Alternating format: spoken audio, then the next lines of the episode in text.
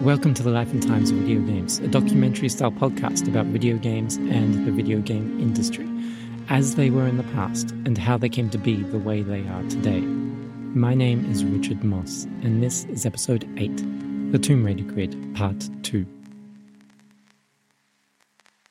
I guess because it was easy to use. I mean, you know, that was the point about it, and that's what made Tomb Raider probably as intricate as it was for the time because the levels could be modified so easily. I think that's probably something that's, in some ways, I do feel has been lost because, you know, I love games like um, Uncharted and whatnot, but you can tell that I've looked into how they're doing it and you can see that they have to just kind of design the path through the level and where you're going to be able to grab onto and where you're not up front. And then the artists then just obviously make these fantastic looking environments, but they they're kind of restricted to what's been decided already. In case you missed part one or you needed a reminder, this is Gavin Rummery. He was the programmer who came up with the grid based level editor at the heart of the first five Tomb Raider games. To me, at least, this kind of disjointed thing that you've got this environment that looks like you should be able to climb up about 50 different ways across the level, but actually, there's only the ones where they've marked the ledges in kind of white paint that actually allow you to go that way. Whereas, of course, back in Tomb Raider days, it didn't work like that at all. If Lara could reach it, she could grab onto it. And, you know, our QA was this kind of nightmare of QA guys finding alternative routes across the level or whatever. But I think that's kind of fun in the sense that, you know, because I know people have found different ways across levels that they're not supposed to but yeah, having that kind of easy way of building environments, it's obviously just not possible anymore. Game development today is drastically different to the way it was 20 years ago. Back in the days of the original Tomb Raider series. Back then, there was no Unity or Unreal Engine to work in, and when Core Design were making the very first Tomb Raider, there wasn't even a Quake engine to license. So, a quick side note on that point if you trace back the lineage of modern game development tools, most of them start with id Software's Quake engine, which was one of the first 3D game creation tools that you could license for your own games.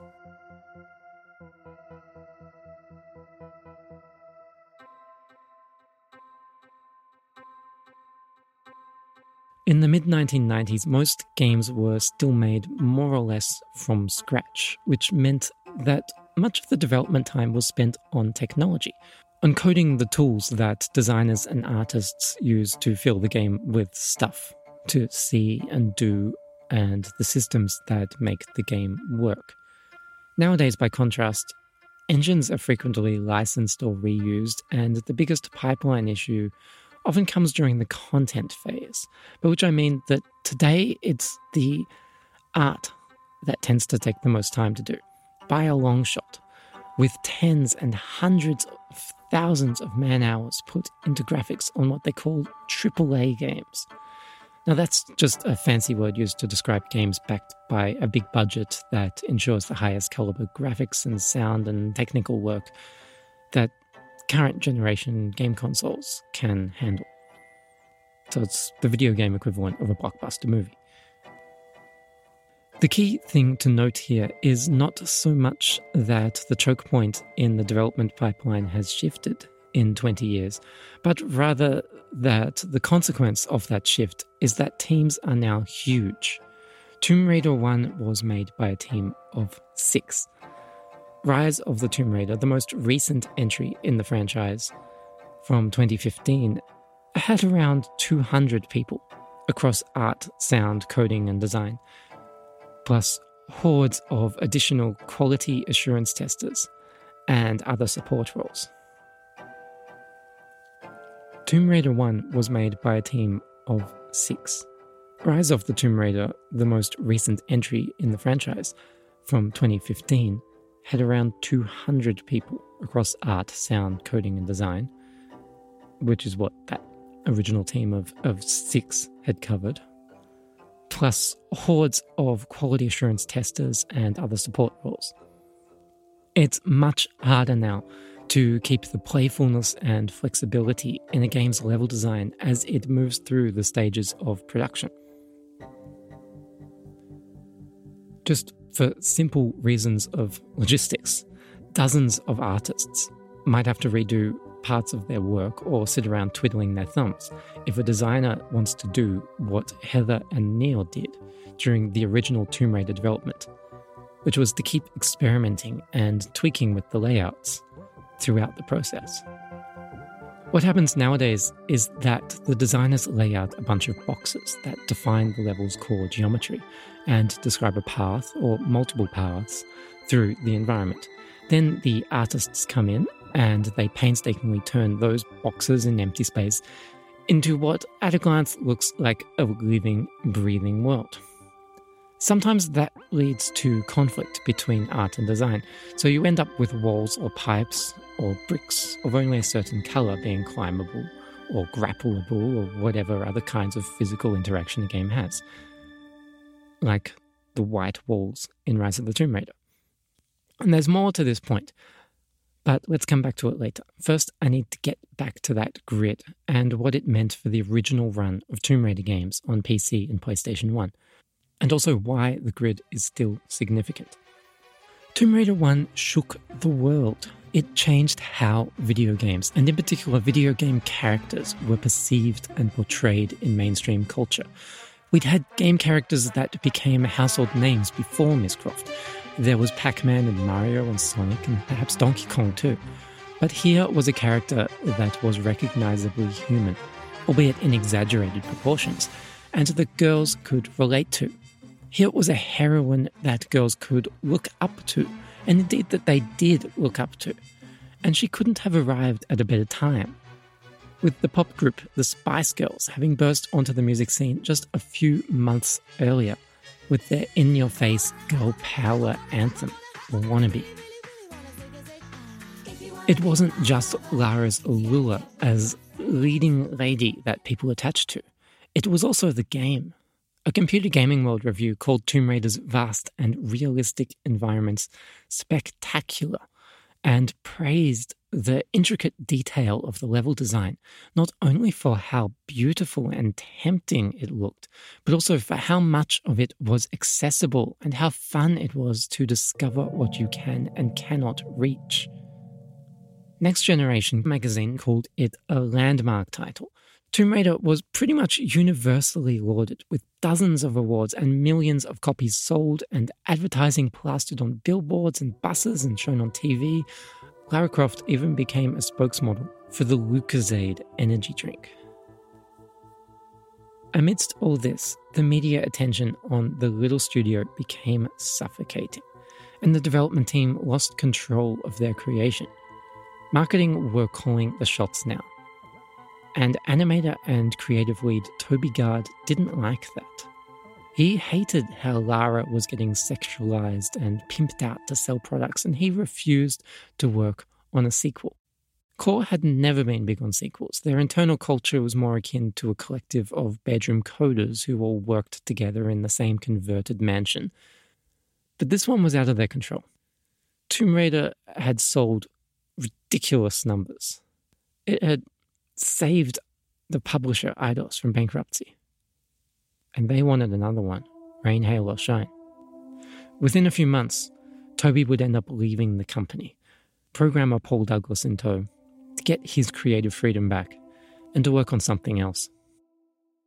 Here's how level designer and artist Heather Stevens remembers it. Oh God, it was horrible. It was horrible when Toby. It really was horrible when Toby left.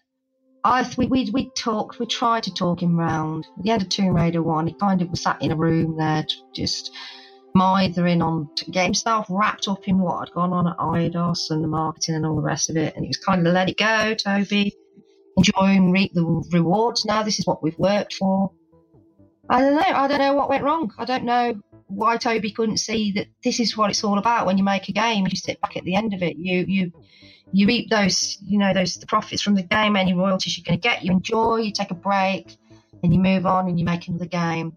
Um, I don't know whether it was exhaustion with Toby as well or or what, but it was just a really really sad point when he left Core. really sad because he was he was he was the founding father of Tomb Raider. He was, you know, he, he was like the person who was in charge of the team. He, he held us all together. Um, he tightened up our designs, over, oversaw everything that we did. So certainly by the time we did, you know, when we when we realised we were going to make Tomb Raider 2, there was definitely I felt apprehensive. I didn't feel as though I'd got that net there anymore of Toby. You know, he, he, was more than just a designer. He was somebody who, who was very good at giving you an input on, on how to improve your levels or how he saw, you know, the game, how he visualised the next stage of the game. It's here where we begin to see Tomb Raider's other legacy, the cynical side of what Gavin's grid based level editor enabled.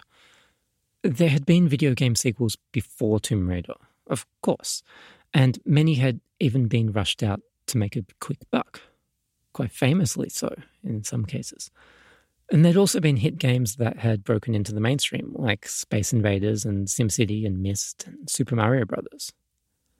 But Tomb Raider was all of these and more.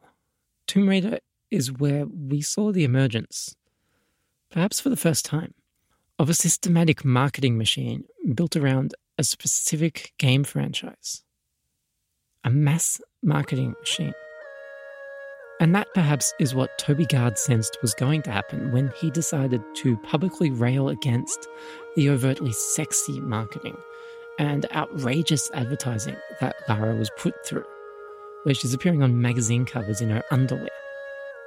This Indiana Jones like adventure she was his creation, but neither he nor anyone else on the Tomb Raider team had any say in how she would be portrayed outside of the game. They could do nothing to prevent these seductive magazine covers and posters or the gigantic ads that they'd see plastered on the side of a London bus or on a beer mat. They could do nothing about the association forming in people's minds that made Lara Croft famous, not for raiding tombs in a video game and kicking bad guy butt but for being a sexy virtual character with big breasts, short shorts, a braided ponytail, and some really seductive outfits.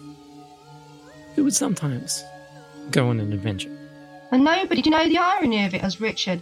The only thing that wound me up about the marketing side of things was you get often people would go, "Oh yeah, you made you made Lara Croft," and you just want to go, no, I made Tomb Raider. It's a game. And I don't think people, I think it was the first time that people kind of thought of Lara Croft as a, as, as her own, uh, as her own separate entity, if you know what I mean. Before that, it was just games with characters in it. And the thing that made it possible for this marketing machine to spin so fast, to constantly keep Ms. Croft in the public eye, I think it was the grid. Without the grid, they could have never churned out four high quality sequels in as many years, albeit with this drip feed of innovation and novelty that was too slow to curb player and critic fatigue, which is why review scores and sales declined steadily from incredible at 7 million and 8 million for the first two games to merely respectable after that. This drip feed was not one that the developers consciously applied, in fairness. They did the best they could in the limited time they had. But that limited time was so short, only about nine months per game, that larger changes or improvements were impossible. Not that they actually had that many ideas for new things to do with Gavin's grid based engine anyway. without the large scale overhauls that just were not possible in the time available. I think with Tomb Raider 2, the main, pretty much all the features we put in were more about fixing the things that weren't that were holes in the original. So one of the details of the original game was, as I say, Lara was getting all these different moves to help her navigate the environment, but there were holes in her repertoire. The main one in the first one was that all water had to have a fixed sized lip around the edge. and she couldn't wade in it. She didn't have any animations for anything like that. So there was no kind of concept of a shallow pool or a pool that she could wade in. So the level designers had to ensure, you know, these were the kind of cause of bugs where if they'd accidentally made a bit where a piece of rock on the bottom of a watery bit stuck up too high, then Lara would end up, it just didn't work. So we fixed that up by giving her all the moves she needed to navigate any kind of depth of water. And that also allowed them, level designers, to build slopes that went straight into water and things like that, and shallow pools and bits you had to wade through, which obviously got used quite a lot for things like the sunken ship. The other issue they'd had on Tomb Raider 1 was Lara needing to gain height. In the original, you know, obviously she'd come down pretty quickly, jumping and hopping between things, but going up, they were constantly having to find that they had to build quite complicated, you know, only a certain height she could jump, so they had to build tight chunks of level that were all about Lara just gaining height. And they were like, well, it'd be a lot easier if we had things like ladders and walls. She could climb that way, she could gain height very quickly. So that led to all the climbing moves going in. What else did she get? I want to quickly pause the story here to take a moment to ask that if you're enjoying the show, please consider sharing it on social media and reviewing it on iTunes as both of those things can make a huge difference in attracting new listeners. If the app you listen on has some kind of upvoting feature, do that instead. And if you can spare a few bucks, I'd appreciate it if you made a one-off donation by paypal.me slash mossrc or a monthly donation on Patreon at lifeandtimes.games slash Patreon, where you'll also get access to a bit of bonus stuff. I'll remind you about this again later. There's also another way to help, and that's to listen via the Radio Public app. It's free to use on both Apple and Android devices, and you can easily import all of your existing subscriptions from another app. And the best thing about it is that it's from a not for profit company that's working to make the podcasting ecosystem more sustainable, which means that, among other things, when you listen, I get paid. So check it out. Head to radiopublic.com to find out more and subscribe or listen via lifeandtimes.games slash radio public. All right, let's get on with the show. Oh, the other one was just being able to jump whenever you hit the jump button rather than waiting until her foot was touching on the ground, which definitely smoothed out her movement. And then, uh, yeah, and the other thing that went into Tomb Raider 2 very early on, which just came out of me playing at Christmas time before I really started, was the dynamic lighting um, which we used for kind of flares that she could carry around and drop to light up places and just generally lighting up. I don't think we ever used it quite as much as I hope we would, but uh, it was used for various bits and bobs around the level. I mean, it actually it actually got to the point where later on when I was playing some of the levels, I was actually taking out some of the lights so that you had an excuse to use the the dynamic lighting. That actually led to that room. There's a room on Tomb Raider 2 where you go into a room full of caged yetis. And it's totally pitch black, and that was purely because I had suddenly had this bright idea of taking out all the lights, so that you know you had a reason to be running around in the dark using your flares. After Tomb Raider 2, the bulk of the team had had enough. If they were to make another Tomb Raider, they said it had to have a longer development period so that they could do something new with the series. They'd done what they wanted to with the grid as it was, and had lost the creative spark to push on with the same set of tools. But publisher Eidos, of course, had other ideas. They'd come to rely on Tomb Raider to balance their books, and they insisted that Tomb Raider 3 had to come out a year after Tomb Raider 2. Every one of us had that little creative spark and that point saying, you know, we've had enough of this now, let's move on. And by the end of Tomb Raider 2, it wouldn't have mattered what people offered us to stay and work on a third one. We wouldn't have took it because we, we, we needed a change. So, yeah, so the rewards were there, and we could sit back then and say, okay, I've got my mortgage paid off, which was a dream for any one of us. And we're not talking stupid mortgages, but just to be in a position in life where, you know, if you needed to have a year out of work, you could do it. And that, that was the first time ever a lot of us had experienced that since leaving school at 16 or if you wanted to set up your own little project or your own hobbies or anything, you had the luxury of being able to do that, paid by the Tomb Raider, you know. So it was a big thank you to the game. But at the same time, you need you need to move on from that because you just end up in a hole. You just wallow in it, and I think it wouldn't have done anybody any good on our team certainly to carry on and make any more. I think it would have drained us, and certainly timescale wise, there wasn't any more well, you know, if we need another four or five months to do it, then that wasn't an option uh, because those Christmas releases were paramount as far as Eidos was concerned and core design. It had to be another Christmas release. It had to be another Christmas release. And that was an awful lot of pressure to put anybody under. Certainly the original team because we kind of worked flat out for three years by that stage, and it was a big ask. I think we all needed a break from it, to be honest. The Tomb Raider team shifted to a new project while a different team came in to take over for the third game. This new team opened up the spaces even more and added a few nifty features like colored lighting and the ability for Lara to sprint and crawl, or maybe the crawling wasn't so well received. But they too quickly ran out of ideas for ways to eke more life out of the original grid system. Shortly before they finished the fourth game, they took advantage of Core's bedroom coder culture, which had afforded them a lot of day to day freedom, to sneak in a surprise ending in an effort to rid themselves of Miss Croft for a couple of years.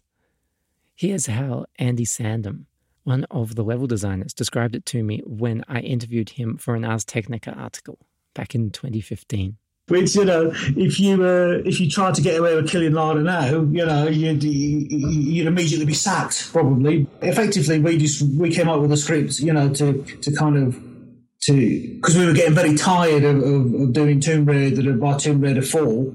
So we we kind of we decided to kill Lara. And I don't even know if we actually told Jeremy, but Jeremy was perfectly happy with it. And um, when he found out, and um, it's crazy because you know it's like a commodity like obviously we were aware that, that Lara could be brought back from the dead, so to speak. But um, it's just crazy that we were allowed so much freedom with such a iconic figure, you know, because they trusted us. They trusted us. They trusted our creativity, you know.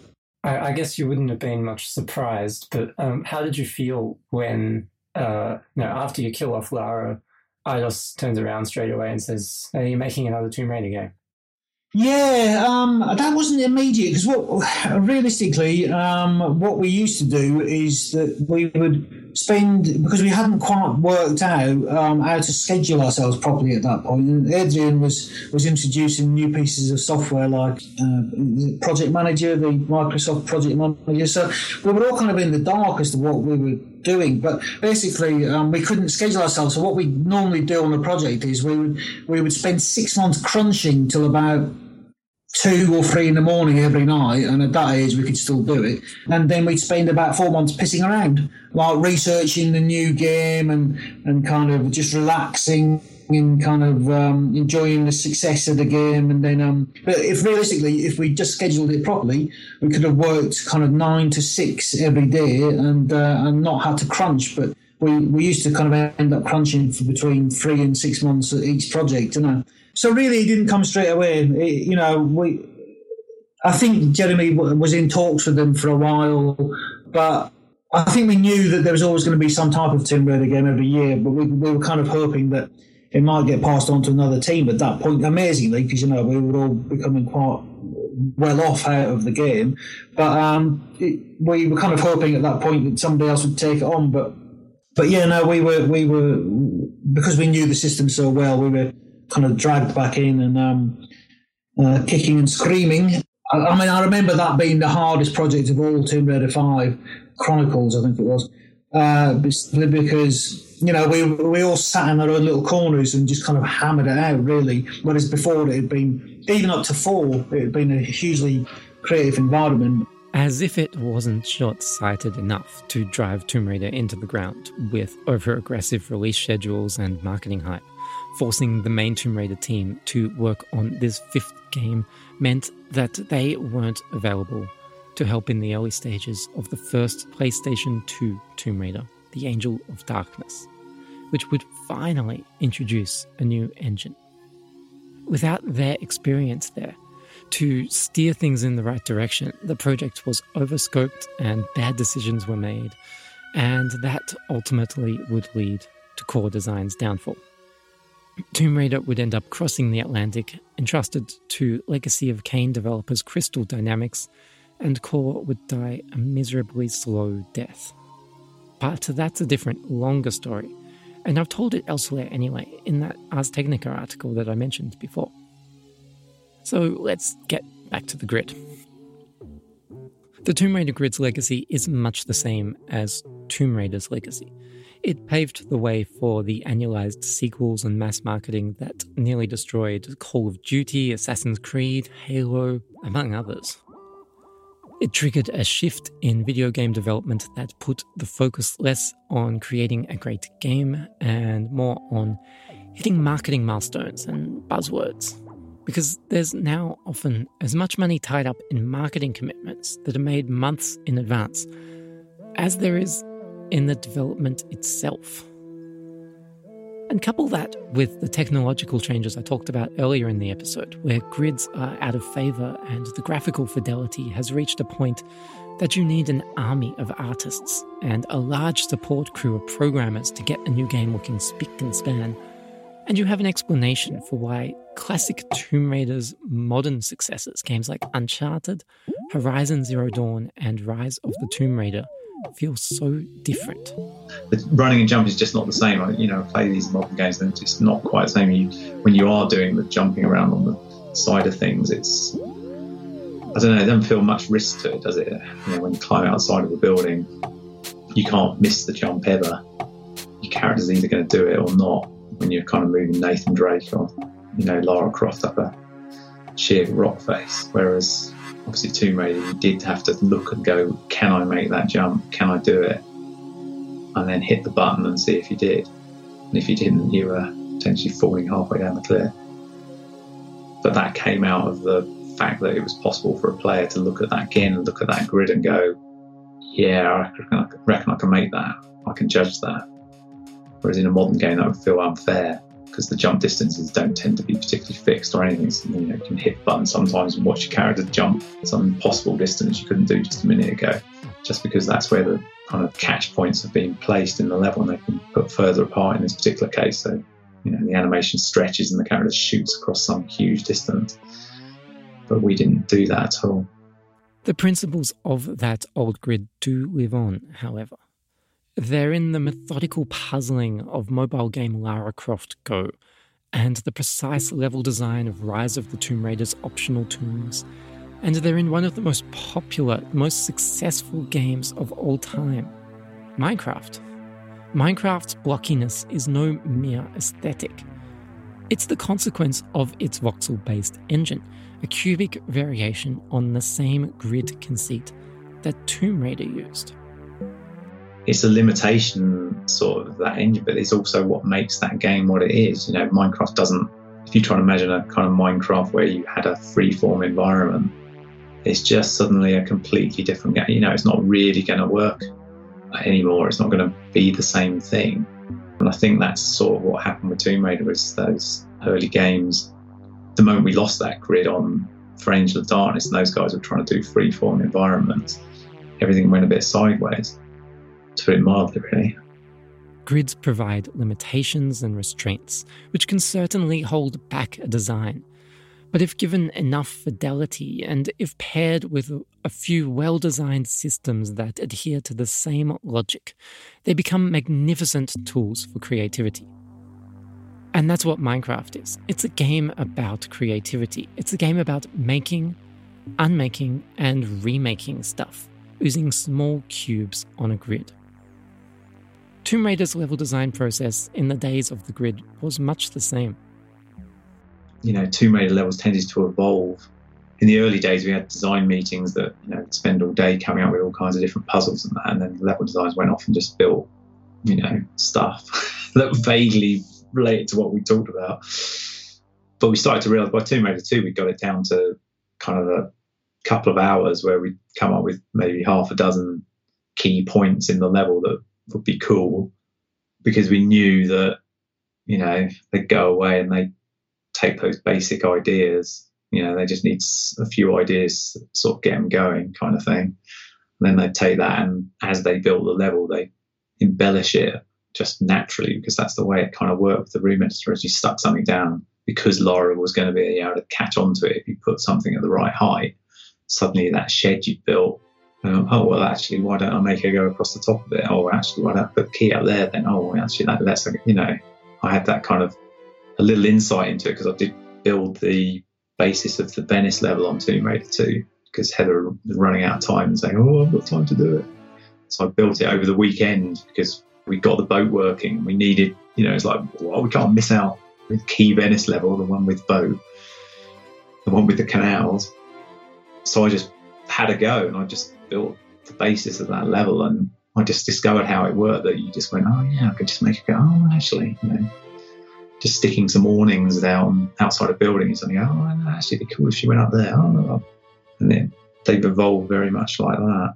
Which, uh, I think it was fun. The fact that graphics and the, yeah, I guess that's why it's kept people carrying on playing with it. The Tomb Raider level editor was released free with the PC version of the fifth game, and it's still used by a passionate community of fan creators today, many of whom are involved in the level editing community because they don't see any other games that can scratch the same itch as old school Tomb Raider. And with their custom modifications and extensions to the editor, it's actually able to produce some incredible levels and remarkably organic looking environments, all while still adhering to that grid that preserves the game's internal logic. And so I think these amateur creators have proven that the Tomb Raider grid system could still have a place in game design today, if only someone had the courage to do so outside of Minecraft and Minecraft like games. And I guess someday we probably will, given that there are tens or hundreds of millions of kids growing up with Minecraft's simple grid based creation systems.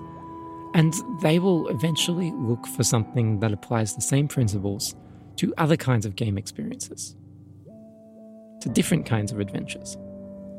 Because a world built playfully and whimsically out of blocks will always lend itself to curiosity and playfulness on the part of its visitors, while a world that's built methodically out of pre carved stone will tend to divert attention to the one true path, the preordained touch points on the way to the objective, such that everything else becomes window dressing. Which leaves me wondering the graphical fidelity and realistic animations of games like Uncharted 4 Assassin's Creed Origins and Call of Duty World War II, it's wonderful. At times, it's utterly breathtaking. But at what cost has it come to the design? What might these games have been had their level designers had the ability to experiment and play with a more rigid, limited, consistent, open ended system, like the Tomb Raider level editor or Minecraft? Are we really better off chasing the technology curve.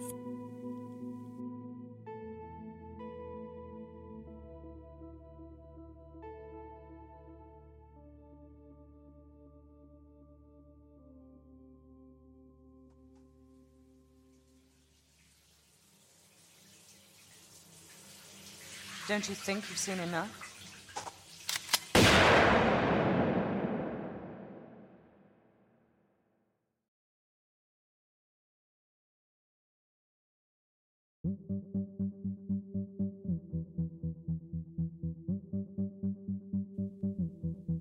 The Life and Times of Video Games is written, edited, produced, and scored entirely by me, with the exception of a couple of brief excerpts from composer Nathan McCree's soundtracks to the first two Tomb Raider games.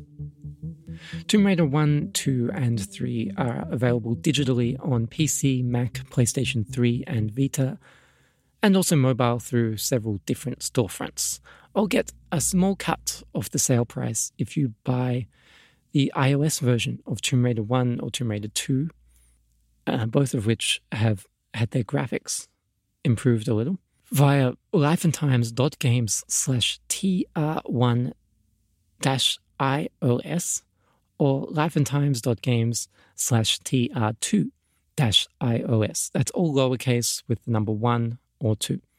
I think this is the best way to play the games, but only if you have an external controller that's compatible, because the touchscreen controls are really tough to handle during the more difficult areas. If you enjoyed the show, please tell other people about it. It'll also be a huge help if you can leave a rating and review on iTunes and share this episode on social media. The Life and Times of Video Games is on Twitter and now also Instagram at Life and Times VG. If you can afford to make a monthly donation to help me get the show to a point of long term sustainability, which also means actual consistent episode output, head to lifeandtimes.games slash Patreon. As thanks, you can get things like ad free episodes and bonus content, and a bit of uh, behind the scenes info, and even the chance to pick a topic and boss me around on a future episode. I also now accept one off donations via PayPal, so if you've got a few bucks lying around and want to sound your appreciation, you can send a payment via paypal.me slash mossrc. And finally, a, a, brief announcement. I've recently added the show to the Radio Public podcast directory. Radio Public is a public benefit corporation that wants to make the podcasting ecosystem more sustainable for everyone, including small time independent producers like me. It's pretty nifty. They don't need any logins or registration. They'll accept any podcast feed, which means you can import your existing subscriptions no problem and they have an app that works on Apple and Android devices. And the most interesting thing from my side as a podcast creator is that they have a paid listens program that pays podcasters every time a listener hears at least 60% of an episode. And the only other thing you have to do is put up with an ad being played at the beginning or at the end of each episode you listen to. So check it out. Head to radiopublic.com to find out more and subscribe or listen via lifeandtimes.games slash radiopublic. And as always, you can find links to everything mentioned here at lifeandtimes.games. Coming up next time, I'm going to try something a little different. It'll be a shorter episode, probably without any interviews at all, based rather entirely on research. And then after that, I'll be back to business as usual through the last four episodes of the season. Until then, my name is Richard Moss. Thanks for listening. See ya. I waffled again, Richard. Sorry.